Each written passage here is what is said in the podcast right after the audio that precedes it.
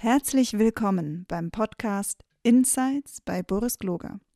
Boris unterhält sich mit seinen Gästen über Nachhaltigkeit, Unternehmensgründung, Startups und weitere spannende Themen. Boris Gloger ist Autor, Vordenker für neue Arbeitsformen, Scrum-Pionier und Eigentümer der Boris Gloger Consulting GmbH.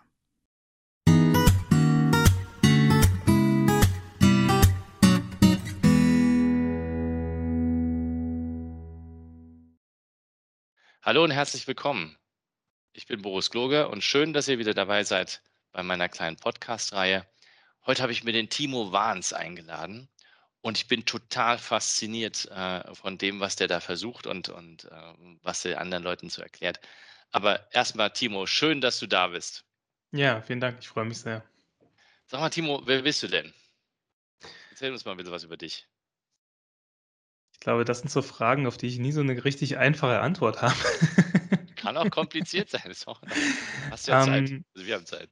ja, ich glaube, ähm, ich glaube, grundsätzlich war schon eigentlich mein, immer mein Interesse herauszufinden, wie eigentlich diese Gesellschaft funktioniert. Und ähm, das hat mich schon immer umgetrieben. Und äh, das hat auch dazu geführt, dass ich später Politikwissenschaften und Soziologie studiert habe. Also ich habe damals angefangen zu studieren, äh, 2008, 2009. Das war die große Wirtschaftskrise und ich hatte tatsächlich das große Glück, dass ich habe in Trier studiert, Wirtschaftssoziologie und die Soziologen dort haben uns das tatsächlich erklärt. Und ähm, ja, das war ein großes Glück. Und daraus äh, hat sich dann alles äh, weitere eben ergeben. Genau.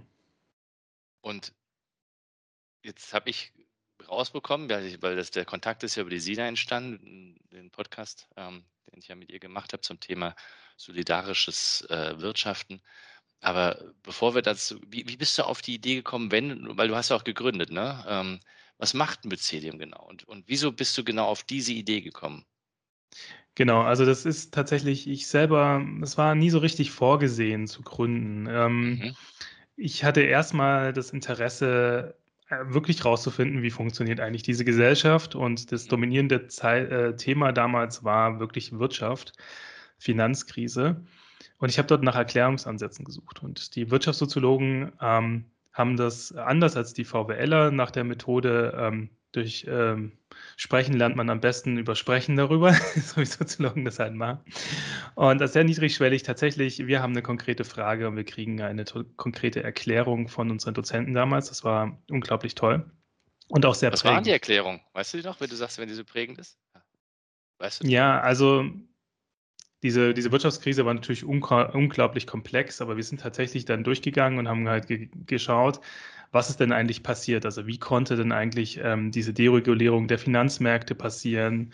Wie hat eigentlich dieser, wie kam es eigentlich zum Siegeszug des Neoliberalismus, einer, einer Denkrichtung, die ähm, früher ja tatsächlich auch mal in der Diaspora war, aber dann auch sehr zielgerichtet ähm, versucht hat, bestimmte Machtstellungen ähm, zu, ja, einzunehmen und halt eben auch dazu geführt hat, dass wir halt eben eine deregulierte Finanzmärkte haben, dass wir eine sehr niedrige Besteuerung von Kapital haben, ähm, was einfach dazu geführt hat, dass wir unglaublich viel Geld auch einfach im Umlauf haben, was Anlagemöglichkeiten gesucht hat. Und diese Kombination aus unglaublich viel Geld im Umlauf und Deregulierung von sehr, sehr sinnvollen Regulierungsmaßnahmen, die man nämlich nach der letzten großen Finanzkrise ähm, in den 20er Jahren des 20. Jahrhunderts äh, eingeführt hat, ähm, ja, hat man dann Möglichkeiten gefunden. Ähm, und witzigerweise waren es dieselben Finanzinstrumente, die damals schon in die Krise geführt haben, also das Aufsplitten damals vor allem von Grund und Boden in kleine Tranchen und die Wiederverkauf waren Menschen, die sich das eigentlich nicht leisten können. Also wer die Finanzkrise verfolgt hat, erinnert sich. Ähm, ja, das hat dann zur Krise geführt. Und was bei mir so ein bisschen war in diesem Moment halt, war, okay, das habe ich jetzt verstanden, ja. Und ähm, was kann ich jetzt aber sehr konkret tun? Also was ich für mich mitgenommen habe, offensichtlich ist die Art und Weise, wie wir Unternehmen gründen, mit welchem Purpose, wie man jetzt so neudeutsch sagt, warum eigentlich, ein Problem. Und offensichtlich ist es so, dass die Menschen, die über diese Unternehmen verfügen, dann äh, großen Reichtum erreichen können, ja, und auch über diesen vererbten Reichtum. Ähm, das führt dann in späteren Generationen halt eben dazu, dass dieses Geld eben auf diesen Finanzmärkten sein Unwesen treibt und sie halt eben nicht reguliert werden. Okay, also müssen Unternehmen anders, anders wirtschaften. Ne? Und als, Sozi als Soziologe ähm, hatte ich äh, gerade als Wirtschaftssoziologe so ein bisschen den Vorteil, ich kann mir auch Wirtschaften jenseits von Märkten vorstellen. Also das ist etwas, was wahrscheinlich viele klassisch ausgebildete Betriebswirte hier, die den Podcast hören, ähm, das muss man sich, glaube ich, sacken lassen. Die Menschheit Genau. hat. Wirtschaft und Märkte gehört zusammen nach Adam Smith, oder? Also Entschuldigung, Genau. du brauchst einen Markt, also jeder kennt auch einen Marktplatz, oder? Also wie Wirtschaft ohne Markt? Genau. Ich meine, du brauchst doch Angebot und Nachfrage, oder? Genau. Und Kunden. Ja. Ich meine, die Grundprämisse. Also das. Spannende. Ja. Eine Firma ohne Kunden ist kein, ist kein, eine Firma ohne Kunden ist kein Kunde, ist keine Firma, oder? Genau. Ja, jetzt bin ich gespannt. Ja, total spannend. Und zwar, ähm, ich komme ja ähm, aus Esslingen äh, am Neckar. Ähm, das ist ganz in der Nähe von, äh, äh, von Stuttgart. Und wenn man dort in das Stadtmuseum geht, dann kann man eine, ähm, eine Urkunde anschauen, die diese Stadt verliehen bekommen hat, 1200 Schieß mich tot, und zwar über die Verleihung des Marktrechtes. Und was hier bei deutlich wird, ist, nein, ein Markt war nichts Natürliches, sondern das wurde verliehen. Also Märkte brauchen immer Ordnungsrahmen, damit sie funktionieren. Und früher war das halt so, dass der Kaiser Städten oder Königsstädten hat eben erlaubt hat, einen Markttag abzuhalten. Also auch spannend. Also Märkte waren nicht ständig da, sondern sie wurden geschaffen, extra zur Verfügung gestellt, die Ordnung wurde hergestellt. Und dann sind Menschen auf den Markt gegangen, um dort zu wirtschaften. Und die Frage, die ich jetzt stelle, na, wo haben sie denn sonst gewirtschaftet? Und sie haben halt auch natürlich auf Basis der natürlichen Gemeinschaften, in denen sie gelebt hatten, gewirtschaftet. Und das war eine, ist eine dominierende Art und Weise, wie Leute einen großen Teil ihres, ähm, der Art und Weise, wie sie gewirtschaftet haben, ähm, und ihren Lebensunterhalt beschritten haben, ähm, unterwegs waren und in Ausnahmen oder zum Verteilen von Beute hat man sich halt eben auf Märkten getroffen. Und ähm, gerade, so ist unsere Analyse, ist dieser Markt wieder, hat ähnliche Probleme äh, oder hat große Probleme und zwar gerade diese Aufrechterhaltung der Ordnung. Ähm, das ist gerade das, was Staaten richtig schwer fällt. Also Stichwort Corona, wenn du ein Restaurant hast, dann merkst du, dass dein Markt über Nacht verschwinden kann, nämlich durch Ordnungsmaßnahmen, Stichwort Regulierung der oder ähm, durch auch wiederum Corona oder durch andere Umweltkatastrophen, zum Beispiel, dass die internationalen Lieferketten unterbrochen werden. Ja. Aber, aber also ja, wenn ich dich jetzt richtig verstanden habe, und ich finde es gerade total spannend, äh, dann, dann machst du ja dann einen Rückgriff und sagst, Moment mal, bevor es keine Märkte gegeben hat, muss es auch Wirtschaften gegeben haben. Genau. Das, das Wirtschaften gegeben haben. Und äh, jetzt, jetzt musst du mir aber nochmal erklären, wie haben die denn da das gemacht? Also war das da nicht auch eine Art Markt? Also das bin gerade ein bisschen perplex. Muss ja, muss ja irgendwie eine- eine Art von Austausch gegeben haben, oder nicht? Genau, die Frage ist, hat man wirklich auf Basis von Angebot und Nachfrage gewirtschaftet? Gab es eine Preisbildung? Gab es, hat man überhaupt Geld benutzt? Und wenn man sich dann vorstellt, dass man zum Beispiel in einem, in einem Dorf gelebt hat, ähm, und dann hat man, hat man eher auf Basis von äh, Beziehungen gewirtschaftet. Also man war nicht so mobil, man musste mit den Leuten wirtschaften, die da waren.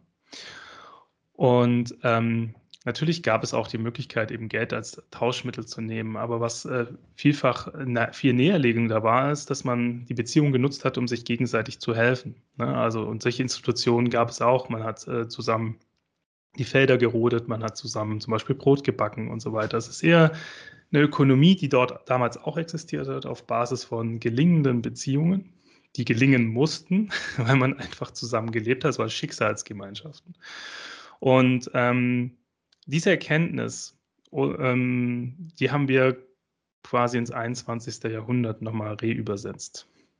Aber, Genau. aber bevor, bevor wir zu deiner, zu deiner Firma kommen und was du den Leuten noch mal erklärst, ist, jetzt, jetzt, jetzt fragt sich der Soziologe, ja, äh, also Leute könnt ihr weghören, aber ähm, wieso war denn der Markt erfolgreicher? Weil Ja. war er ja. Also, oder? Also, er ist das, wenn wenn du das jetzt als konkurrierende System, Systeme dir aus überlegst, dann denken, muss man sagen, ja, Markt, wenn jetzt überall Markt ist, dann ist das effektiver gewesen. Genau, die Frage ist effektiver in was? Ähm, also diese Wirtschaft auf Basis von äh, Gemeinschaften, die war auf jeden Fall in dem Sinne, ähm, glaube ich, kann sagen, effektiv, dass, effektiv, indem man sagen kann, okay, unter, unter in einer Region begrenzten verfügbaren Ressourcen, mhm. ähm, also man konnte ja nur mit dem wirtschaften, was da war, also von weit her etwas herzuholen, war sehr aufwendig und war auch nicht gang und gäbe. Ähm, hat man halt eben das genutzt, was da war und hat mit den Menschen gewirtschaftet, die da waren. So. Und in dem Sinne finde ich das sehr spannend, auf Basis von gelingenden Beziehungen zu wirtschaften. Wobei man muss durchaus sagen, natürlich war nicht alles gut. Das war natürlich ein patriarchales System und das hat nämlich dafür, dazu geführt, oder darauf gefußt, dass Menschen eben nicht mobil waren. Also wenn deine Familie einen Bauernhof hattest, konntest du nicht auf einmal auf die Idee, Künstler zu werden als erstgeborener Sohn, ja. ja. Ähm, und jetzt, warum war der Markt erfolgreicher? Also was eben ähm, oder wie sind diese Märkte entstanden? Ne? Also was halt eben auch passiert ist, ist, dass ähm, ab einem gewissen Zeitpunkt, wo auch die Kolonien ins Spiel kamen und die Königreiche in anderen Ländern eben Reichtümer angehäuft haben, kam halt unglaublich viel Kapital halt auch zurück. Also eben mehr, als man vorher hat erwirtschaften können, nämlich äh, über das Gold zum Beispiel, über die Arbeitskräfte, die man dort ausgebeutet hat. Und das hat nach und nach dazu geführt, ähm, aus so einer Form, wo die Märkte vorher entstanden sind, ähm, ja, wo so ähm, ja, wo es ein bisschen eher darum geht, eben diese Reichtümer zu verteilen, die man irgendwo ähm, auch erbeutet hat und so weiter. Äh, Luxusgüter an die, an die Superreichen kam jetzt nach und nach die Möglichkeit, durch immer mehr Kapital auch so neue Unternehmen zu gründen, nämlich äh, Fabriken, Konzerne. Und hier, Adam Smith hast du angesprochen, die bestimmte diese berühmte Studie zu der Effizienzsteigerung, zum Beispiel beim Produktion von Streichhölzern. Mhm. Ähm, genau, das hat halt einfach dazu geführt, aha, okay, spannend, wir, wir organisieren die Produktion von Gütern neu, effektiver. Und jetzt ist halt eben Folgendes passiert, sie braucht mehr Arbeitskräfte. Menschen auf dem Land haben jetzt auch vermeintlich neue Möglichkeiten bekommen, sind auch dahin gezogen und so ging jetzt ein Prozess in Gange dass ähm, immer mehr Menschen halt auch diese Möglichkeiten genutzt haben. Sie sind in die Fabriken gegangen. Das war für sie am Anfang vielleicht auch gar nicht so die beste Entscheidung. Aber ähm, es ist auf jeden Fall Mobilität entstanden. Und was dann im zweiten Zug passiert ist, dass die Basis, auf denen die Gemeinschaften gewirtschaftet haben, also vielfach Allmende, die wurden halt eben kommodifiziert, also zu Waren gemacht. Also es gab neue Möglichkeiten, Menschen haben sich bewegt. Ähm, Gleichzeitig sind die Grundlagen, auf denen sie wirtschaften konnten, halt eben auch durch Regulierungsmaßnahmen eben immer mehr weggefallen. So. Und daraus ist ein neues Ö System entstanden, das uns jetzt viele Probleme bereitet. Es ist nämlich unglaublich gut darin, soziale und ökologische Ressourcen auszubeuten und ähm, zu Geld zu machen. Stichwort Klimakrise, da stecken wir jetzt drin. Und ähm, also wie machen wir jetzt weiter? Das ist die Frage. Die Frage hast du beantwortet, oder? Mit deinem äh, Firmchen, ich sage jetzt mal Firmchen, Entschuldigung. Äh, Mycelium, Firma ich, Mycelium. Ach, ich bin ganz entspannt. Noch habe ich keine 70 Mitarbeiter an fünf Standorten. Ähm, nee, ähm, ich glaube, wir maßen uns das nicht an. Also ähm, ein großes Vehikel oder unser Train-to-Trainer-Modell, was wir haben, das nennen wir nicht ohne Grund Lern- und Handlungsgemeinschaften. Das heißt, wir laden dort Leute ein, mit uns zusammen zu lernen und dann zusammen zu handeln. Und die Aufgabe, vor der wir stehen, neue Unternehmen aufzubauen, die eben nicht an klassischen Märkten wirtschaften, sondern eine, quasi eine Koalition, eine Gemeinschaft bilden mit ihren Konsumenten. Ähm, das ist so neu und auf eine gewisse Art und Weise so innovativ, dass wir nicht sagen könnten, wir könnten das jemals abschließend beantworten. Wir haben einen Handlungsansatz mhm. ähm, und lernen ständig hinzu. Kannst du den ein bisschen genauer beschreiben? Also was, wie muss ich mir das jetzt vorstellen? Also wie, wie, ähm, wie könnten Unternehmen das anders gestalten in gelingenden Beziehungen wirtschaften und quasi den Markt aus, aus, äh, ausschalten? Ja, also ich beginne vielleicht nochmal mit einem Zwischenschritt. Ähm, ja, Ihr habt ja gehört, ich äh, als Wirtschaftssoziologe, ihr habt meine Erklärung gehört, wie führt das jetzt am Ende zu einem Unternehmen? Und zwar habe ich irgendwann mal entschieden zu sagen, okay, wo sind die Leute, die jetzt heute handeln? Ja. Und bin halt über das Genossenschaftswesen gestolpert, ähm, über den liberalen Zweig, Raiffeisen und Co. kennt ihr, aber es gab auch schon, also man schließt sich zusammen, um überhaupt erst Marktzugang erreichen zu können, indem man Kapital einsammelt. Ähm, Aber auf der anderen Seite gab es auch immer sozialreformerische Zweige, die halt eben gesagt haben, okay, wie können wir zum Beispiel auch Kapitalismus überwinden ähm, und den Markt auch ausschalten. Weil es gibt zwei Wege, mit dem Markt umzugehen. Also entweder versuche ich eine, eine Wettbewerbsposition zu erreichen, an der ich äh, konkurrieren kann, mhm. oder ich begebe mich gar nicht auf dieses Feld. Und diese Möglichkeiten existieren eben, indem ich gar nicht meine Güter quasi allen anbiete, sondern nur Menschen, die unter bestimmten Bedingungen ich ihnen quasi erlaube, mit mir zu wirtschaften. Und die Konsumgenossenschaften sind ein uraltes Beispiel dafür, dass viele Jahrhunderte eben erfolgreich waren oder 200 und auch ein bisschen in Vergessenheit geraten sind. Und ich selber habe mich da umgeschaut und habe dann bin dann über die Bewegung der solidarischen Landwirtschaft gestolpert und äh, die unglaublich radikale Dinge mit ganz normalen Menschen gemacht haben, ohne zu sagen, dass sie super radikale Dinge machen, weil ihnen das vielleicht selber gar nicht so bewusst war. Und die machen genau das, von dem ich eben besprochen habe. Da ist ein Bauer oder ein Landwirt, eine Gärtnerin, die macht ihre Bedürfnisse transparent, ihre finanziellen Bedürfnisse oder genau genommen die Betriebskosten der gesamten Unternehmung für ein Wirtschaftsjahr. Und dann verkauft sie ihre äh, Produkte nicht, sondern sagt, hört zu, liebe Konsumenten, wir können unglaublich nachhaltig wirtschaften. Wir können die nachhaltigste Form von Wirtschaften etablieren, die man sich vorstellen kann, wenn ihr dafür Verantwortung übernimmt. Und dann passiert das, dass, ähm, dass dann 10, 50 Leute, 100 Leute, 200 Leute zusammenkommen und sagen, cool, genau das Experiment will ich äh, miterleben. Ähm, ich übernehme einen Anteil der Betriebskosten ähm, dann gibt es manchen eine Beat-Runde, das ist auch sehr inklusiv. Die Leute zahlen entsprechend ihrer finanziellen Möglichkeiten, aber gleichzeitig wird die gesamte Unternehmung ausfinanziert. Und das ist ein erfolgreiches Modell, das gibt es europaweit, ähm, das gibt es auf der ganzen Welt, tausendfach kopiert. Allein in, im deutschsprachigen Raum gibt es mindestens 400. Und ähm, genau, das funktioniert genauso. Die wirtschaften nicht auf Märkten, sondern die Konsumenten finanzieren eben das gesamte Angebot aus. Und ich selber habe eben auch so eine Solavi gegründet und stand dann irgendwann mal in dieser Solavi, also nicht alleine, natürlich mit anderen, und habe mich dann gefragt, Moment mal, also dieses Organisationsprinzip, hier ist ein Mensch mit, mit Bedarfen, die macht er transparent und die Konsumenten finanzieren die aus. Ähm, das hat ja eigentlich jetzt mit Landwirtschaft nichts zu tun. Warum wird es eigentlich nicht übertragen? Mhm. Aber erklär mir doch nochmal was. Ähm, ich habe jetzt auch bei einer Solavi angefangen, weil ich gedacht habe, das muss ich jetzt lernen. Also hm, bist du halt Mitglied in so einem Ding, damit du lernst, wie das funktioniert. Bin jetzt in der ersten Woche, also ich kann auch nicht erzählen. äh, aber was mir sofort auffällt, ist, ein Stück weit nimmst du ja den Wettbewerb im Sinn, äh, weg im Sinne von, ich muss mich, ähm, ich muss ein gutes Produkt erzeugen, oder? Weil, ähm, naja, du kriegst halt das, was du kriegst. Also es ist ja, es ist, es, so ein Innovationsdruck fällt ja auch wieder weg. Ich werde ausfinanziert. Und wenn ich, solange ich Leute finde, die mich ausfinanzieren, ist ja alles gut. Ist so ein ähnlicher Venture Capitalismus. Ja? Solange ich dem, dem, dem, äh, dem nächsten Investor vorgaukeln kann, dass ich äh, totales Potenzial habe, kriege ich halt die nächste Runde finanziert. Bis das halt mal zusammenbricht. Also Natürlich ist jede, also ist jede, äh, also wir nennen es gemeinschaftsbasiertes Wirtschaften, jede Form des oder jedes gemeinschaftsbasierte Unternehmen unterschiedlich. Es gibt verschiedene Modelle, aber jetzt mal an dem, deinem konkreten Beispiel.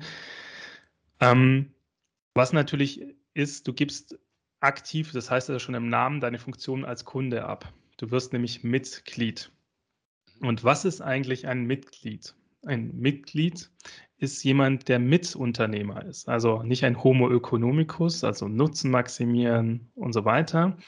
Immer vermeintlich alle Informationen. Als Mitglied hast du jetzt alle Informationen. Du hast sogar ein Recht darauf. Und als Mitglied bist du auf der einen Seite Mitunternehmer, also natürlich in einem geringeren Ausmaß, aber du hast schon ganz klare Verantwortung für eine finanzielle Verantwortung und auch eine soziale Verantwortung, wie du dich in diesem Ding Ganzen verhältst. Und ähm, natürlich musst du zusätzlich noch äh, kooperativ sein. Also du bist eher ein Homo cooperativus, ein Fabelwesen. Und das sind wir natürlich alle nicht. Also wir zumindest nicht, wir sind nicht ausgebildet, so zu handeln in der ökonomischen Sphäre. Also ähm, in unserer Familien- und Freundeskreise handeln wir natürlich so. Wir übernehmen natürlich Verantwortung für unser Handeln in familiären Kontext oder unter Freundschaften und natürlich kooperieren wir. Ähm, sonst würde das ja nicht klappen. Aber in der Sphäre der Wirtschaft ähm, äh, so, hier haben wir gelernt, uns nicht so zu verhalten. Und das ist jetzt so, in deinem konkreten Fall bist du jetzt Mitglied, hast ganz klare Rechte, aber auch Pflichten. Und dein Unternehmer oder die Unternehmerin, die Gärtnerin, je nachdem, wer das führt, macht dir gegenüber die gesamten Betriebskosten transparent. Also du weißt alles. Und dann sagst du, ich nehme einen Anteil. Und jetzt passiert es, die Unternehmerin ist gar nicht mehr alleine dafür verantwortlich, ähm, die, ein bestimmtes Gut zu erwirtschaften. Sondern worum es jetzt geht, ist, dass man zusammen Verantwortung für den Prozess übernimmt. Also es geht nicht um den Output, sondern es ist eine Prozessorientierung, für die alle zusammen Verantwortung übernehmen. Und das, was man dann zusammen erschafft, mhm. davon kriegst du jetzt einen Anteil. Und das ist dann zum Beispiel das Gemüse in deiner Kiste. Das okay, also das Resultat ist quasi gar nicht, ähm, das ist, äh, ich meine, ich kapiere das schon. Die, die Frage ist natürlich nur, ähm, du brauchst dann Leute, die, die sagen, ich will am Prozess teilhaben und dadurch, dass ich teilhabe, kann ich den Prozess ja beeinflussen. Also wenn ich zum genau. Beispiel sage, dass Produkte, die der Brauer dann produziert, nicht funktionieren oder die mir nicht schmecken oder was weiß ich, kann ich sagen, hier, pass auf, wir müssen da was dran tun. Ich bin Consultant, dazu, ich kann dir helfen, dein genau. Unternehmen agiler zu machen. Ja, ja klar, natürlich. Also, nee, aber ich meine nicht ernst sogar. Ich weiß nicht, das naheliegend. Aber die nächste, ja, sicher, ich werde jetzt nicht anfangen zu sagen, ich bin, kann, stelle mich in die Küche. Aber die, die, Frage, die, die Frage ist, könnte ich auch, aber nicht das, das Thema. Aber die Frage ist natürlich klar, ähm, äh, du wirst ja in der Sekunde nicht nur Mitglied, sondern sogar Mitunternehmer, so wie du das ja. jetzt darstellst. Für mich selbst. Genau, also ich finde es unglaublich spannend, mit dir darüber zu reden, weil tatsächlich, also was, was passiert ist, ist Selbstorganisation ist quasi qua Organisationsmodell Pflicht. Und man muss, glaube ich, eine Sache entscheiden oder verstehen. Während in Unternehmen, du hast geschrieben, am Markt wirtschaften, wirkt der Markt quasi, also das Konkurrenzprinzip, die anderen Marktteilnehmer in das Unternehmen hinein. So. Ja. Und das hat in der Vergangenheit dazu geführt, dass man eben hierarchische Organisationen gegründet hat, nicht so viel entscheiden. Der einsame Entscheider trifft die richtigen Entscheidungen militärisch und so weiter, muss alles schnell gehen, zack, zack, zack. Ähm, und jetzt versucht man sich ja, diese Unternehmen zu ändern, weil man verstanden hat, okay, in dieser hochagilen Welt ähm, funktioniert das so nicht mehr. Die, die, die Mitarbeiter müssen mit in Verantwortung gehen. Aber was bleibt es der Markt im Außen? Also und der, der Konkurrenzdruck und so weiter, der verändert sich nicht. Und beim gemeinschaftsbasierten Wirtschaften ist der Markt in dem Sinne als, als feindliches Außen so gar nicht vorhanden, sondern hier sind die, die Mitglieder, diese Gemeinschaft, auf deren Basis man wirtschaftet, die wirkt quasi dadurch, dass sie ähm, auf Kooperation setzt und auf Mitunternehmer oder wie man heutzutage sagt, Selbstverantwortung oder Eigenverantwortung mit in das Unternehmen hinein. Das heißt, man hat ein, der Allokation hat man einen ganz anderen Allokationsdruck und der Allokationsdruck ist eher in die Richtung, ähm, wie kann man äh, Transparenz gestalten, wie kann man das Wissen und die Fähigkeit dieser Mitglieder denn nutzen, um noch besser zu werden, aber nicht unter einem Druck, sondern unter einem, ähm, also äh, unter, ja, unter Ausnutzung der Möglichkeiten, das, was da ist. Also eine gute gemeinschaftsbasierte Unternehmerin macht das Angebot, öffnet einen Raum und das hat eher was mit Unternehmertum im Sinne von Care-Arbeit zu tun. Also man sagt den Leuten, hört zu, kommt hierher. Ich mache euch sehr transparent, um was es hier geht. Es geht nämlich darum, dass wir zum Beispiel Gemüse produzieren wollen. Und die Art und Weise, wie nachhaltig das ist, das ist davon abhängig, wie gut ich euch einbinde. Ja, wie gut ich eure Potenziale nutze. Ähm, aber auch nicht im Sinne von, Aus, äh, von Ausbeutung. Es hat eher was von Ausbildung zu tun. Also coole Solavis, die ich richtig cool finde, da lernen die Mitglieder, wie mache ich ein, äh, wie funktioniert der Gemüseanbau, aber wie funktionieren auch demokratische Organisationsweisen.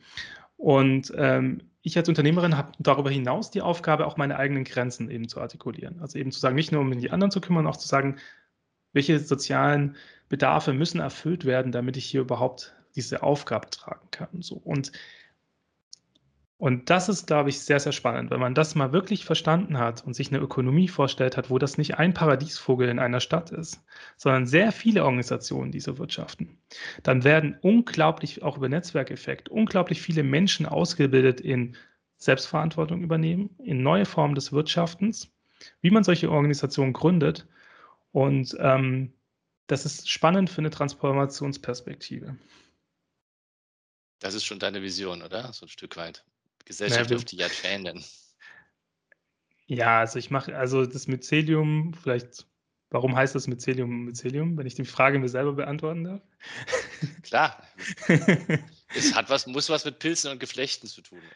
genau, das Mycelium ist das Pilzgeflecht unter der Erde, was alle Pflanzen miteinander verbindet und eben mit denen in Symbiose, Mykorrhiza nennt sich das, lebt und Informationen und Ressourcenaustausch sicherstellt und im Gegenzug eben Zucker bekommt. Das Einzige, was sie nicht selber erschaffen kann. Das ist total spannend. Der Pilz kann das also nicht selber erschaffen und sorgt das eben über eine faire Kooperation mit anderen Pflanzen. Und unsere Philosophie, unsere Idee ist es, Menschen dabei zu helfen, gemeinschaftsbasierte Organisationen zu gründen, anderen Leuten zu zeigen, wie man gemeinschaftsbasierte Organisationen gründet, also Trainer, und Unternehmen bei der Umstellung zu helfen. Also Gerade haben wir zum Beispiel so ein Programm zur Rettung von Einzelhandelsläden. Ähm, und alle diese Organisationen sollen übernehmen wiederum einen Anteil äh, der finanziellen und sozialen Bedürfnisse von uns als Pilzgeflecht.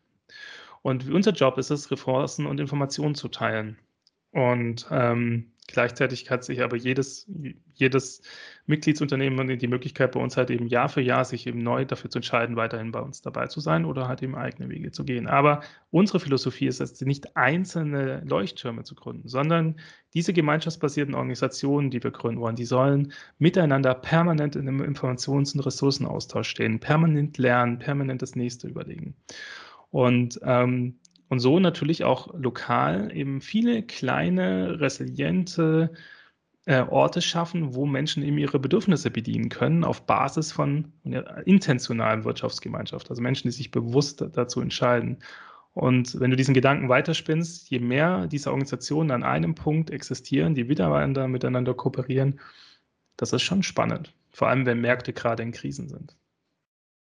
Ist das vielleicht die, ähm, die, die große Chance, dass das, dass da jetzt äh, also wenn das aus der marktwirtschaftlichen Betrachtung und dem normalen Sprech von ähm, klassischen Professoren, ne, dann wäre das an der am, am Ende, ne, also nicht am Ende, am Rande der, des Marktes entsteht was Neues, das vielleicht das Potenzial hat, die Probleme, die der Markt hat, ist, wieder zu lösen. Ja, klassisch, oder, oder, ne? Ja, das wäre also, die klassische. Ja, es ist, es ist aber immer so, und ich würde auch gar nicht Nein sagen. Also ehrlich gesagt, ich bin auch ganz offen. Ähm, der Markt hat für mich, ähm, hat bei mir nur begrenzte Sympathien. Das heißt aber nicht, dass, ähm, dass ich nicht sehe, welche großen Vorteile. Ähm, ich habe zum Beispiel ein sehr ein Beispiel, ja. Ich war am Dienstag bei einer Organisation, bei einer, bei einer Hochschule, die wir begleiten, bei der, bei der Gründung von einem Gründerspace. Das sind so Sachen, die wir machen. Und ähm, und da waren solche Maker, also Menschen, die so Sachen machen, in der Regel eher technisch bauen was. Die machen da Face Shields und weiß der Geier was. Aber auch tolle Sachen, tolle technische Sachen. Man kann sich vorstellen, 3D-Drucker und ähnliches, ja. Und die haben diesen Menschen, der dann da reinkam, der kam an den Ort, weil er ihn angezogen hat. Ah, die reden da von Nachhaltigkeit. Ähm, und selber war der Ingenieur. Und jetzt hat er dort gelernt, wie er so seine, Nach seine Maker-Initiative organisieren kann. Ne? Also wie, wie kriegen wir das hin, dass du äh, als äh, tatsächlich aus einer Entrepreneur-Perspektive diese Gruppe organisierst, wie funktioniert das anders? Und sie haben ihm gezeigt, wie das geht. Also wie kann man die organisieren, wie können die Leute dafür Verantwortung übernehmen, wie können wir unsere Ziele erreichen. So, und jetzt kommt's, da endet die Geschichte nicht. Das wäre schon toll. Aber jetzt ist, hat dieser Mensch, ist jetzt zu seinem Arbeitgeber gegangen, Mittelständler 100 Beschäftigte in, mitten in der Krise, macht Veranstaltungstechnik. Äh, so, und was hat der Mensch gemacht? Er hat jetzt bottom-up dort einen Beteiligungsprozess losgetreten, in dem dieselben Methoden, die er dort in seiner Maker-Initiative gelernt hat, äh, in seinem ähm, Unternehmen mit 100 Mitarbeitern gemacht, äh, losgetreten hat. Und mit dem Ziel eben, dass sie dort eine neue Nachhaltigkeitsstrategie aufbauen, mitten in der Krise. Und das Management fand das spannend, hat den mal machen lassen und äh, kurze Zeit später sind dann 25 Mitarbeiter dort unterwegs. Und dann ist es nämlich nicht mehr so, dass man von außen sagen, ist ja nett und ist ja klein. Dann ist nämlich genau das passiert, was du eben beschrieben hast. Die Menschen lernen und setzen das überall ein, wo sie unterwegs sind. Warum sollten sie es nicht tun? Ne? Es ist ja, sie, er rettet ja quasi sein eigenes Unternehmen von ja. unten. Und ganz anders, und dieses Unternehmen, obwohl sie nichts getan hat, hat ganzheitlich mehrere hunderttausend Euro, jetzt ein bisschen kurios, ja, aber Beratungskosten gespart, weil sie keinen Berater von außen brauchten, der jetzt gesagt hat, Mensch, ähm, wie kriegen wir jetzt dieses Involvement der Mitarbeiter Richtung selbst? Die haben das schon gelernt. Und zwar in einer Organisation, die nicht am Markt war. So, und das ist halt tatsächlich spannend. Ne? Und das ist auch das, was du beschrieben hast. Also mein Plädoyer ist auch gerade, wenn ich so mit Menschen wie dir rede, die halt eben auch mit äh, größeren Unternehmen reden, nehmt die Kleinen ernst. Und es ist nicht so, dass ihr den Kleinen die Bühne geben wollt, sondern geht, geht zu den Kleinen, macht das, wie ihr das macht, werdet Mitglied in der solidarischen Landwirtschaft und schaut euch wirklich an, was dort passiert, weil es ist unglaublich innovativ. Und es, ist, es, ist, es sind Transformationsorte, wo auch Unternehmen, die am Markt wirtschaften, viel lernen können, meiner Meinung nach. Ja. Kannst du noch ein bisschen was erzählen, wie das, wie du, wie ihr arbeitet? Ich habe auf eurer Webseite gesehen, man muss dann irgendwie, du machst das ja dann auch, darstellen, wie viel Geld du brauchst für dein Jahr, ne? Logisch, ja. weil du willst ja auch Mitglieder haben. Aber dann kann ich mir aussuchen, wie viel Geld ich dann ausgebe, wenn ich da mitmache. Und wie funktioniert eure, eure äh, Einzelhandelsinitiative ja. der Rettung? Also grundsätzlich ist das so, also du kennst ja solidarische Landwirtschaft, ne? Jetzt, jetzt mal, also na komm, also ich habe jetzt mal angefangen. ja, okay. Ähm, ich glaube, mir ist es an der einen Stelle einfach wichtig, wir, wir, übertragen jetzt seit drei Jahren dieses Organisationsmodell auf alle möglichen anderen Bereiche des Wirtschaften und überall, wo geshared wird, ist, funktioniert das richtig gut. Also Carsharing, Coworking, Gesundheitsorte, Naturabenteuer, äh, Textilprojekte und so weiter, ähm, aber auch ähm, Beratung anders machen, tatsächlich auch im mittelständischen Kontext. Ähm, und ähm, wir selber, wir machen halt eben unsere eigenen finanziellen Bedürfnisse halt eben auch transparent. Wir sagen also, um folgendes Angebot in einem Wirtschaftsjahr machen zu können, haben wir folgende finanziellen Bedürfnisse. Und die Teilnehmer an diesen Angeboten sagen dann, okay, gut, ich übernehme hier einen Anteil und finanziere das aus. So. Das heißt, ähm, dadurch haben wir so ein bisschen so das Unmögliche geschafft. Also was mir ein bisschen wichtig ist, wir sind tatsächlich ein wirtschaftendes Unternehmen. Wir existieren nicht auf Basis von Förderungen oder so, was man ja denken könnte. Das, was die machen, funktioniert ja nicht am Markt. Deswegen muss das gefördert werden. Pusteblume, wir wirtschaften nicht am Markt und wir werden von niemandem gefördert. Wir erwirtschaften unser Geld tatsächlich alles selbst. Ähm, also reich werden wir natürlich auch nicht, aber wir können zumindest existieren. Und ähm, genau, erst, ich glaube, erstmal soweit als Erklärung. Ähm, Im Gegenzug bekommen halt alle Mitglieder in unserem Ökosystem all das, was wir halt zusammen an Wissen produzieren. Und auch alle Mitglieder teilen sämtliches Wissen. Also wenn wir eine Institution beraten, dann gehört denen das Wissen nicht, weil wir sagen, hör zu, du profitierst von allem, also der Pilz kommt zu dir mit all seinem Wissen, also in Form äh, von äh, Beratungsangeboten, die wir machen. Da profitierst du von allem, was bis jetzt generiert wurde im Ökosystem. Und das, was du jetzt bekommst, also diese Form von Beratung, die privatisierst du jetzt nicht, sondern alles, was wir jetzt mit dir lernen, das nimmt der Pilz auch wieder mit und teilt das. So. Aber das ist ja keine Einbahnstraße, das passiert die ganze Zeit. So als Philosophie.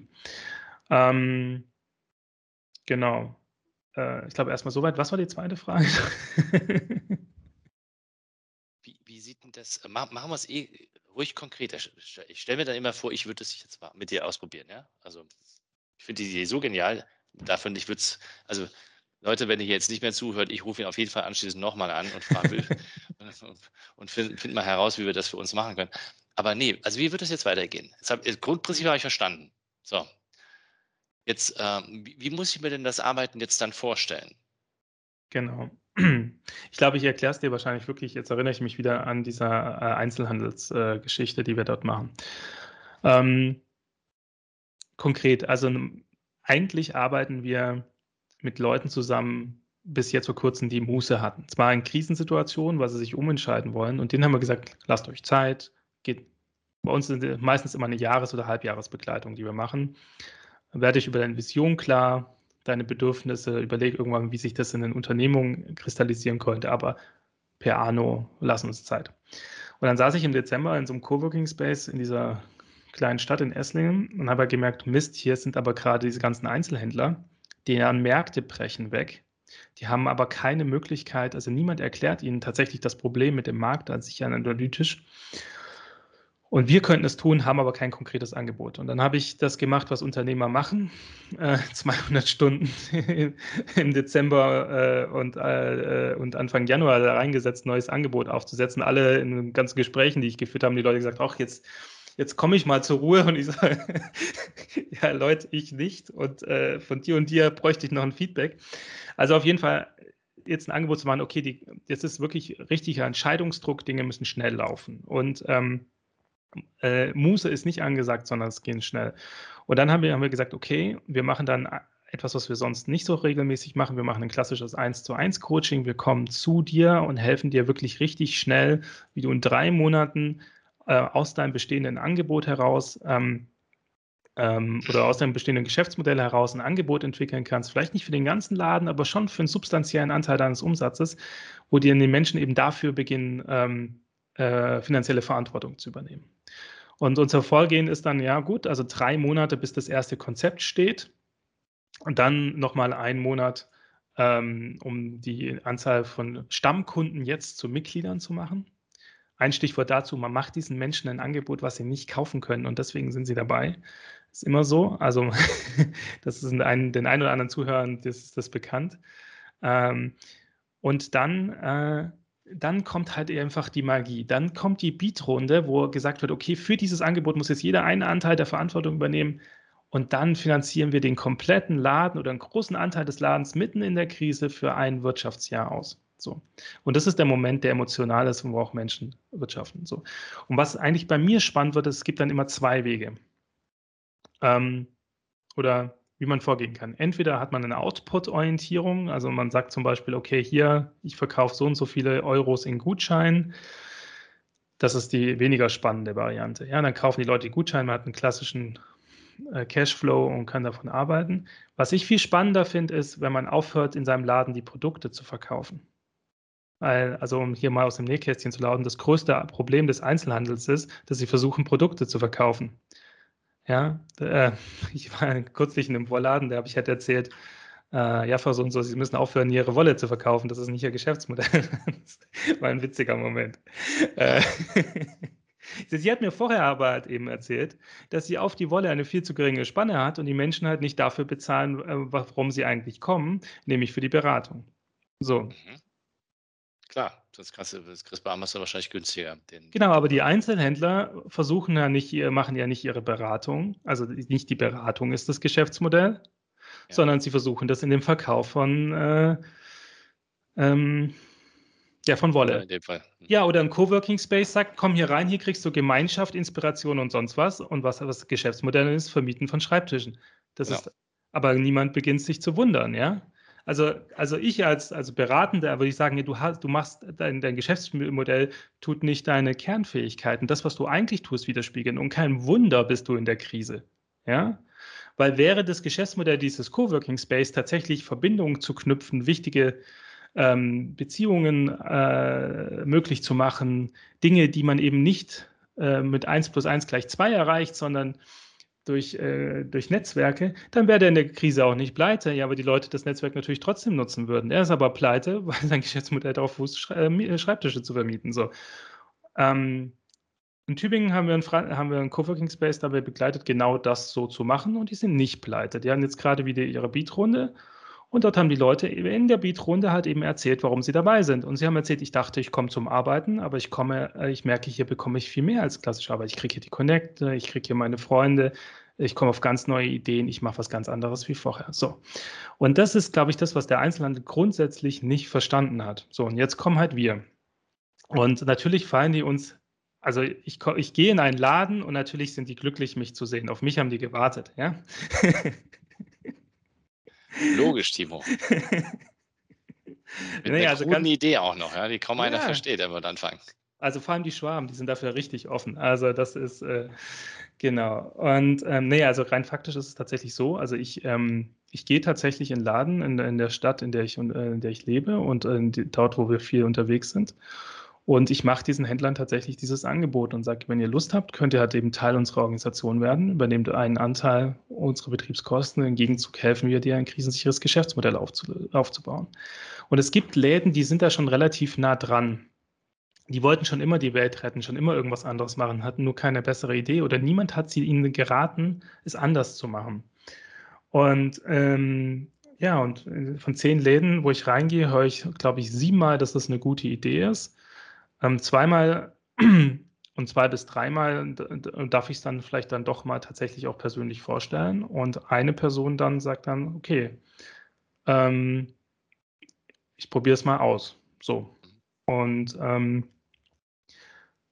ähm, ja, also was ich ihm damit sagen will, das ist, ähm, das ist eine gute Idee, aber man muss sie den Menschen natürlich noch näher bringen. Und wir haben halt ein Problem. Also unsere Ideen, ja, da tun mehr Leute sich gerade um die Vermarktung von Hundeshampoo kümmern, als uns zu helfen, gemeinschaftsbasierte Ideen zu den Leuten zu bringen. Ja, aber genau, so das ist quasi der Weg. Also wir gehen dahin, wir erklären den Menschen die Möglichkeiten, wir sagen ihnen aber auch, hey, du musst Mitglied werden.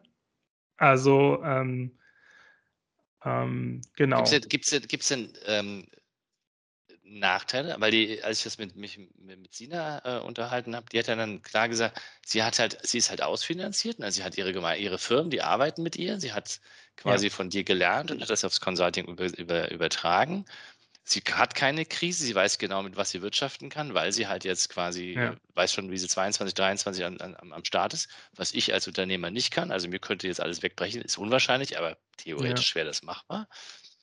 Ähm, ja, was ist, jetzt ist die Frage. Achso, genau. So, und, und gibt es ein, gibt's ein, ähm, ein äh, ja, was ist, was ist der Nachteil von so einer gemeinschaftsbasierten Unternehmen? Hm. Ich meine, du glaub, hast gesagt, ja. man wird nicht reich als Unternehmer. Ah. Nee, aber es ist in der Regel ja auch nicht das Ziel. Ähm, also ich glaube, das Ziel von uns allen ist, man muss es ein bisschen unterscheiden, ja. Also ähm, Genau, die Dynamik zwischen mir und meiner Schwester war schon immer, dass, dass sie großes Interesse hat, eher an den, an den größeren Unternehmen hatte und ich schon immer ähm, äh, die kleinen spannend fand. Ähm, was das Tolle ist, ist aber, dass wir permanent miteinander kooperieren und ich natürlich viel von ihr lernen, aber sie auch viel lernt in, von äh, Initiative Pusemuckel, aber super innovativ und es versucht dann zu übersetzen zu Menschen, die ganz anders denken. Ne? Aber klar, wenn du Lieferkettenprobleme als Unternehmen lösen willst, heutzutage ist es sehr dumm, das alleine zu versuchen. Ja? Und äh, vor Sina kam da noch niemand auf die Idee, glaube ich, das in der Art und Weise eben zu machen und diese, diesen Unternehmen eben da auf Unternehmensebene, aber auch persönlich äh, zur Kooperation zu bringen. Was ist der Nachteil? Ähm, ich weiß nicht, ob es so klassische Nachteile gibt, wo ich sagen würde, ähm, weil potenziell haben wir immer einen gigantischen Vorteil. Wir schaffen quasi kollektiv Räume, in denen Menschen Verantwortung übernehmen und eben nicht mit einer klassischen Output-Orientierung reingehen. Ich glaube, das ist das größte Problem für Sina, dass sie ständig Menschen gegenüber sagt, sagt was es mir, was kostet es? So. und wahrscheinlich für alle. Das ist ja die Grund. Also, ich lese jetzt gerade wieder ein Buch über, über, ähm, über wie gründet man Firmen. Und der sagt auch knallhart, man, ich muss halt, ich werde dann immer ein Geschäft haben, wenn es mir gelingt, dass meine Kunden profitabel sind. Ja? Genau. Genau die Denke. Genau. Und jetzt würde man in Gemeinschaften funktioniert, funktioniert das aber genau dann, wenn man sagt, okay, diese Räume, die dort geschaffen werden, die sind so spannend, da gehe ich aus einer intrinsischen Verantwortung rein. Ich bin mir schon ziemlich sicher, dass daraus was entsteht, aber ich weiß es nämlich nicht sicher, weil es kann mir nämlich niemand garantieren. Es gibt jemand, der spannt den Raum auf, aber die Magie, die da drin passiert, ist abhängig von den Leuten, die reingehen und wie die sich dann dort verhalten. So. Ja. Und was wir in den Räumen, die wir beobachten, halt eben passiert ist, wenn das richtig gut gemacht ist, dann erreichen die dort alles Mögliche und viel mehr, als sie sich jemals gewünscht haben. Ja? Aber da kann niemand reingehen und sagen, ich verbringe dort eine Stunde, ähm, treffe eine Person und zusammen äh, kriegen wir das Ergebnis zwei. Ihr erinnert euch vorher mit dem Coworking Space, die Leute gehen da zum, dachten, sie gehen zum Arbeiten hin. Das haben sie dann aber sein gelassen, weil ich gesagt habe, sobald ich anfange, mit den Leuten dort zu reden, zu erfahren, was die machen, da komme ich auf ganz andere Ideen und ich bin am Ende wirtschaftlich viel erfolgreicher, weil die Leute sind bereit, mit mir zu kooperieren. Sie verstehen mich als Mitglied und das ist das, also wir lernen ja gerade alle, was exponentielle Kurven sind. Und mhm. was Leute verstehen müssen, ist, in Räume zu gehen, wo Menschen Verantwortung übernehmen. Selber auch diesen Raum mittragen. Dann kann man Systeme erschaffen, die viel effektiver sind und gerade dann auch Ziele erreichen. Dieser Versuch, Organisationen zu schaffen, wo gesagt wird, ähm, ein anderer Mensch, ein anderer Ort, wo ich war, hat gesagt, ich habe meinen Vater gefragt, wie, welche Vision sein Unternehmen hat. Und er hat gesagt, ganz klar, im nächsten Jahr wollen wir so und so viel mehr Neukunden erreichen. Und genau das ist nicht die Vision. Ja. So. Und, ähm, Und, und das ist jetzt vielleicht ein bisschen kurios, weil hier sitzt ja einer, der baut hier, äh, der rettet quasi den Wollladen um die Ecke, würde er gerne, wenn er darf. ähm, und gleichzeitig ist das, was das Wissen, was wir generieren, aber grundsätzlich interessant. Und auch vieles das, was eben an anderer Stelle ähm, auch, ähm, ja, auch genutzt werden kann. Es wird nur nicht, und das ist halt einfach, weil es wird nur nicht übertragen. Also es, oder zu selten. Oder die, die über, es übertragen, wie zum Beispiel meine Schwester, die sind, sind erfolgreich, ja. Das könnten viel mehr tun. Ja. Und es geht aber darum, dass wenn, und das ist wiederum das Kuriose, ich muss ein bisschen aufpassen, weil ich weiß nicht, nicht dass am Ende wir haben Zeit, Leuten da im Podcast. Zeit. Also, das, das, das aber was meine ja, Schwester quasi macht, ist, sie geht zu Managern und überredet sie dafür, Verantwortung für Räume zu übernehmen, ähm, in, de, in, denen eben andere Manager sitzen. Und dort sind ja eigentlich Leute, die ständig in diesen ganzen Kennzahlen getriebenen ähm, Systemen sitzen. So.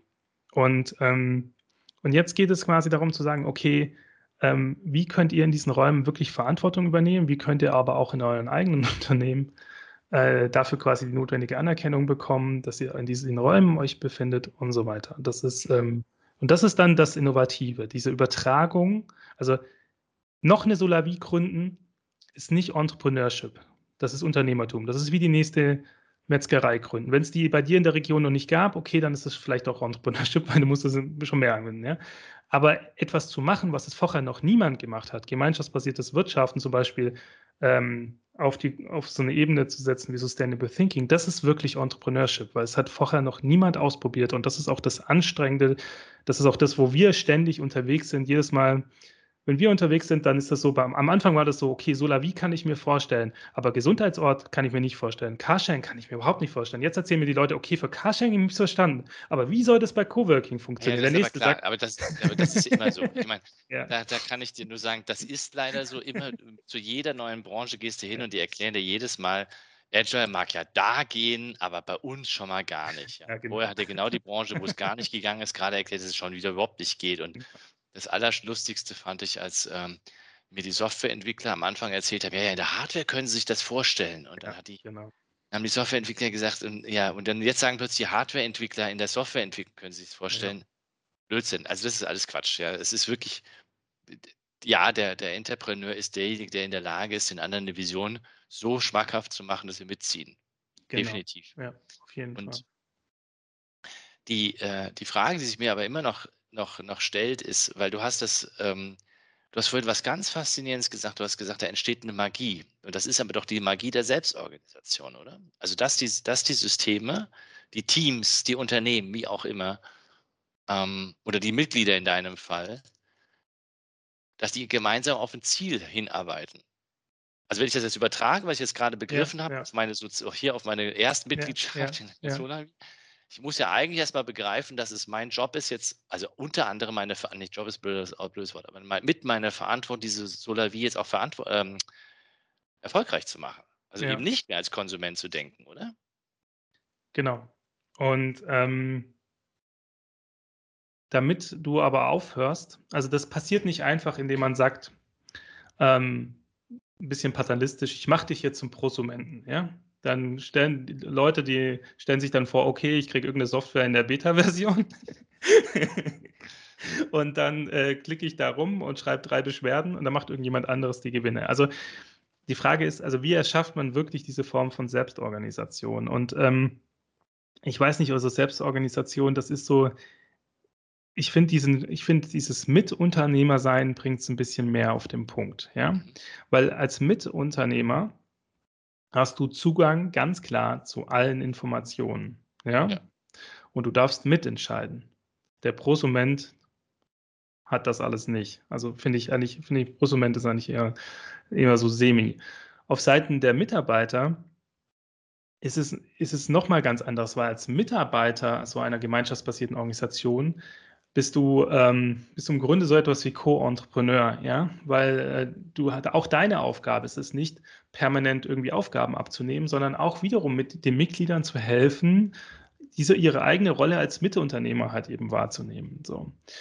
Und, ähm, und das hat, du hast, es ist eher sowas wie ein Ausbildungscharakter, den die Leute haben. Weil es geht nämlich nicht die ganze Zeit darum, dass du ihnen die Arbeit abnimmst, sondern man teilt sich die Arbeit. Also wir haben ein, äh, einen Winzer begleitet, der hat immer gesagt, bei mir kommen die Leute in den Weinberg, ja.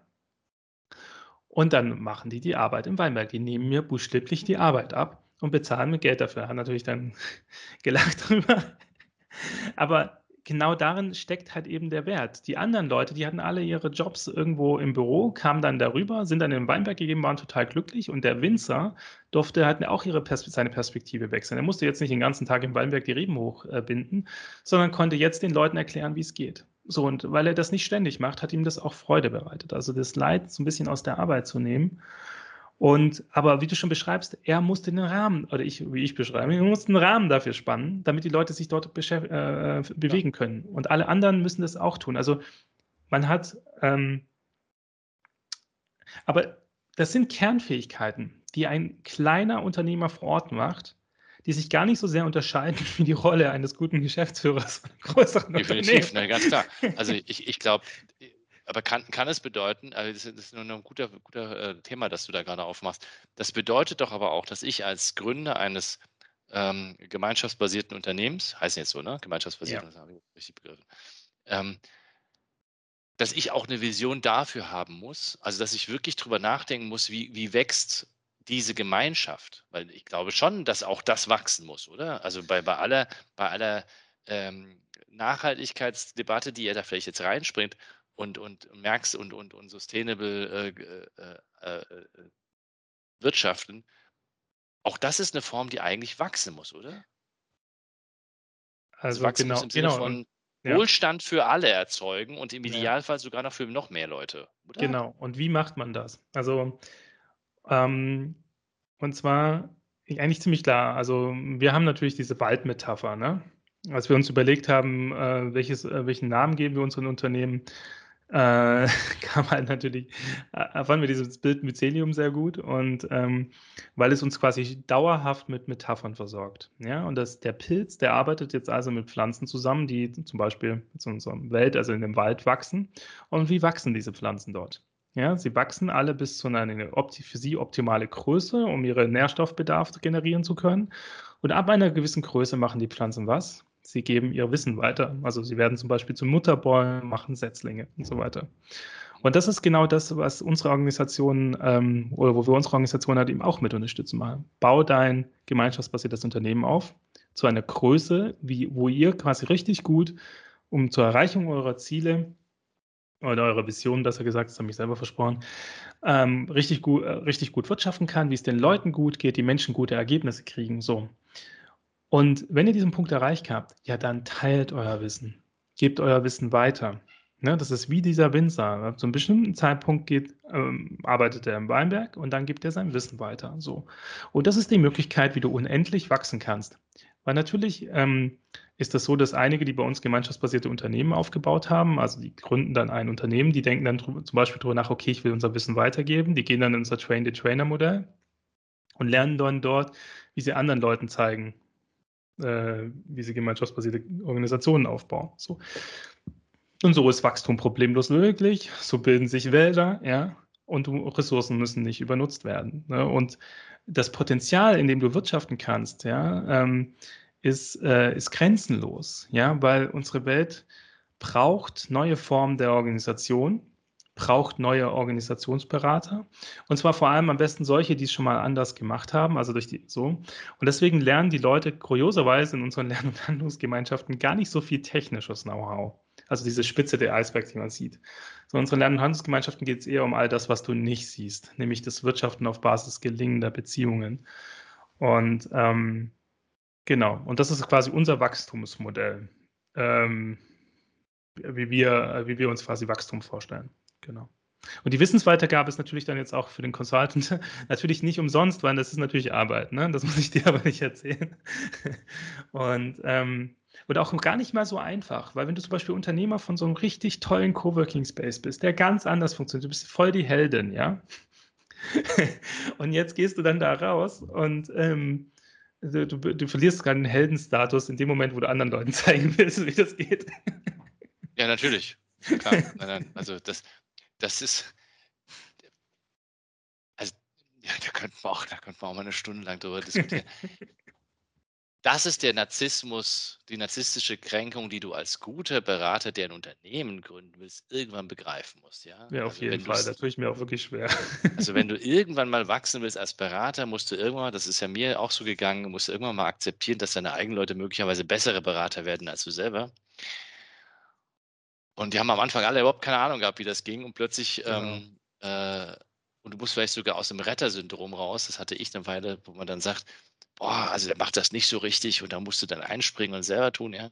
Bis, also das, das, ist die Schwierigkeit, die du, die, ja. die du, vor allem wenn du wie, wie du, und da, da bist du ja in der, wenn auch natürlich anders, aber in einer ähnlichen Situation, wie ich es vor 20 Jahren war, wo ich gesagt habe, es gibt ja keinen, der es versteht. Also du kannst dir ja keine, am Markt kann, also Entschuldigung, am, wobei das ist eine spannende Frage, aber am, am, am Markt der talentierten Menschen da draußen, da gibt es ja kaum jemanden wahrscheinlich, der, äh, der das versteht, was du sagen willst und anderen beibringen will. Und du kannst ja jetzt nicht allen solidarischen Landwirten erklären, du musst jetzt mal zu mir ins Unternehmen kommen, damit du anderen Leuten erklärst, wie das geht. Was mich auf die letzte Frage bringt, die mich noch die ganze Zeit beschäftigt. Diese solidarisch, also du hast gesagt, jetzt darf ähm, äh, nochmal eine Solavi zu, zu gründen, ist kein Entrepreneurtum, weil man weiß, wie das geht. Ähm, und es klingt ja so, na, also ich fand auch, wie gesagt, Sinas, Sinas Aus, äh, äh Ansatz da grenzgenial, da werde ich echt neidisch, nach dem Motto, ich bin dann ausfinanziert. Das heißt, du nimmst ja ein Stück weit diese Gefahr des Unternehmertums raus. Also, weil du sagst, ich schaffe das, Leute zu finden, die mich das Jahr oder zwei Jahre, was weiß ich, äh, äh, finanzieren. Das ist eine faszinierende Geschichte. Aber wenn das doch so erfolgreich ist, ähm, und es gibt, warum gibt es dann nur 400 äh, Solavis im deutschsprachigen Raum? Also warum sagen wir nicht alle Landwirte, die ja ständig schimpfen über Agrar und verdienen zu wenig und ich weiß nicht was. Ja? Ähm, warum mache ich es nicht? Guter Punkt. Ist das nur, nur, nur ein Wissensthema oder, oder ein ähm, Neidthema? Jetzt bin ich richtig froh, dass ich jetzt kein Wissenschaftler bin, sondern einfach nur sagen kann, was ich glaube, was die Wahrheit ist. Ja, natürlich, ist. bitte, nicht, nicht wissenschaftlich. ähm, ich glaube, zur Wahrheit gehört einfach, dass ähm, in dem Fall das Problem ist, ist, dass der, ähm, dass der, die Perspektive auf die Unternehmerpersönlichkeit, also wir sagen ja schon, der Landwirt, ja, so. Und wer ist der Landwirt? Jemand, der vielfach verlernt hat, äh, mit Menschen äh, zu kommunizieren, zu kooperieren. Also man stellt sich ja, also das Klischeebild ist, man stellt sich diesen mürrischen Menschen auf seinem gigantischen Traktor vor, wie er äh, da Erde umpflügt. Und gibt es tatsächlich. Davon, ja, davon abziehen, aber egal. Und diesem Menschen sagst du jetzt, hör mal zu, wie hört sich das an, wenn du runtergehst von deinem Traktor und dann ähm, aufhörst zu versuchen, Gewinne zu machen, sondern du gehst jetzt einfach mal in dein Dorf, ja? Und darüber redest du jetzt 100 Menschen, dass die ihr 100 Euro geben sollen und dann tust du so, so und so viele Hektar umstellen. Das wäre doch was, oder? Genau, so. Und das heißt also, es ist, ähm, ist eine Frage mit der Perspektive auf das Unternehmertum. Und meine Geschichte, die ich eigentlich viel lieber erzähle jetzt, ist folgende. Ähm, ich glaube, wir brauchen für diese Form des Unternehmertums, also ähm, sind andere Unternehmer. Und es sind vor allem bei uns vor allem Unternehmerinnen. Also Mycelium sind 80 Prozent Frauen. Ähm, viele, davon, viele davon sind alleinerziehend. Ja? Das heißt, es sind, es sind Menschen, die haben überhaupt keinen Antrieb, richtig viel Kohle zu verdienen, sondern die wollen ähm, oder die Welt zu beherrschen oder und so weiter. Sie wollen schon Transformationen machen, auf jeden Fall. Die wollen auch was ändern, ähm, aber halt eben auf Basis der Möglichkeiten, die sie haben. Ne? Und nämlich diese Form von Unternehmertum, ähm, die dann auch sehr männlich ist, ist auch immer darum beschrieben, Care-Arbeit macht irgendjemand anders. Ja, im Zweifel. Also damit, damit man diese äh, 14-Stunden-Tage fahren kann, damit man unterwegs sein kann und so weiter. Und wenn diese Leute jetzt anfangen, Transformation zu machen, dann gründen die andere Unternehmen. Ja, einfach nur, weil sie müssen. Also wenn du als alleinstehende Frau die, die, die, die die Welt retten will, schräg, schräg muss, hat ja auch ein Kind, kann ja niemand anderes, kann sie offensichtlich nicht den Männern überlassen, weil die tun es ja nicht, dann gründet man eine andere Organisation. So, und natürlich gibt es bei uns auch Männer, aber das ist so dieses Bild. Und, ähm, ähm, und höher, schneller, weiter spielt da überhaupt keine Rolle in dem Denken, weil es einfach Grenzen gibt, die wir nicht überschreiten können. Um vier muss das Kind aus der Kita. Ja? Grenze, die kann nicht überschritten werden. So. Und deswegen gründet man, und wie macht man dann so Transformationen? Man gründet ein Unternehmen, das funktioniert und dann gibt man sein Wissen weiter und kann dann trotzdem Impact haben. Ja? So. Und natürlich wird man Mitglied in der Organisation. So. Und, und, das, und jetzt stellt sich halt einfach meine Sache. Unser Problem ist, dass die falschen Leute Unternehmer sind. Also was ich ganz kurz noch mal im Bild habe, meine Idealunternehmerin, die wird, ist für mich gar nicht Unternehmerin, sondern das ist eine idealtypische Oma, die ich kenne. Und die macht einmal im Jahr ein Familienfest. Auf das kommen alle. Ja? Keiner traut sich, dass das nicht stattfindet. Wir können auch sagen, okay, das ist leichter, sie ist Eventmanagerin, ja, in einem Familienbetrieb. So. Ja, so, alle, alle kommen. So, damit sie das machen kann, ja, macht die was äh, dafür, dass sie geistig klar im Kopf bleibt. Ja, der macht natürlich kein, äh, die macht jetzt kein Yoga, die geht natürlich in die Kirche, ja, so. Gleichzeitig äh, schaut sie, dass sie körperlich fit ist, geht in eine Rückenfit-Gruppe, in Turnverein und so weiter, trifft sich mit ihren Freundinnen, so ist am Networken, ja. Und ist auch wichtig, um natürlich äh, ähm, rauszufinden, wie man für die vegane Enkelin, die natürlich einen veganen Kuchen kriegt, das richtige Rezept kriegt, ja. Und ja, und dann gibt es dieses Treffen, alle kommen von weit her, allen ist klar, dass sie kommen, Widerspruch nicht der, sie sorgt also für Gemeinschaft. So. Und auch Onkel Klaus kommt, ja. So. Und Onkel Klaus setzt sich dahin und er weiß, dass er ähm, über bestimmte Themen, Stichwort äh, Querdenken oder AfD und ähnliches, ja, nicht zu reden braucht an dem Ort so. Und jetzt halt die Frage, was macht Onkel Klaus eigentlich beruflich? Ne? Ist natürlich erfolgreicher Unternehmer. Und Oma Erna, wie ich sie jetzt nennen mag, nicht. Und aus meiner Perspektive ist das Kern des Problems. Wir brauchen andere Unternehmertypen, die im besten Fall selber Care-Arbeit machen. Und das ist auch ein Teil der großen Vision des Myceliums. Und das kam gar nicht so stark von mir, sondern von den Frauen bei uns. Wir wollen halt tatsächlich erreichen, dass Menschen Care-Arbeit machen können und gleichzeitig Transformation. Und nicht, weil das irgendwie nice to have ist, sondern weil die Alternative ist, eben ein Leben zu führen, das nicht selbstbestimmt ist. Und wo man auch allen zukünftigen Krisen eben ausgeliefert ist. So, und äh, die Klaus-Menschen, die produzieren halt einmal die Krisen und setzen auch alle anderen Menschen den Krisen aus. Und die anderen, die Oma Ernas, die sorgen dafür, dass die Familie zusammengehalten wird, dass sich alle wohlfühlen, dass Klaus auch die, äh, in regelmäßigen Abständen auf seine, ihre, vielleicht auf die vegane linksalternative Enkelin trifft, ja, Gespräche stattfinden so. Und das ist unsere Vision. Da wollen wir hin. Und das ist gar nicht so schwierig, weil wir müssen ja nur einzelne Menschen davon überzeugen, Dinge anders zu machen. Ja? Genau. Wir müssen ja nur einzelne Menschen davon überzeugen, Dinge anders zu machen. Das ist ein schöner Spruch, ähm, um eine Transformation einzuleiten. Timo, ich danke dir sehr für deine, ja, für deine Zeit. Ich äh, würde das gern vertiefen in ein paar Monaten nochmal. Und ich komme ähm, als Geschäftsführer der Boris Luger Consulting definitiv nochmal auf dich zu. Super. ähm, aber, lass, aber für heute ähm, überlasse ich dir deinem Nachmittag noch und bedanke mich sehr für die Zeit. Ja, vielen Dank. Du hast, du hast gemerkt, du hast offensichtlich die richtigen Fragen gestellt. Hast mich sehr motiviert. Ähm, genau. Vielen Dank. Bis zum nächsten Mal. Ciao. Tschüss. Diese und weitere Podcast-Folgen findest du auf Spotify, Apple Podcasts, YouTube und natürlich auf der Website www.insights bei borisgloger.com. Boris Gloger Consulting ist deine agile Strategieberatung. Besuch uns auf der Website www.borisgloger.com.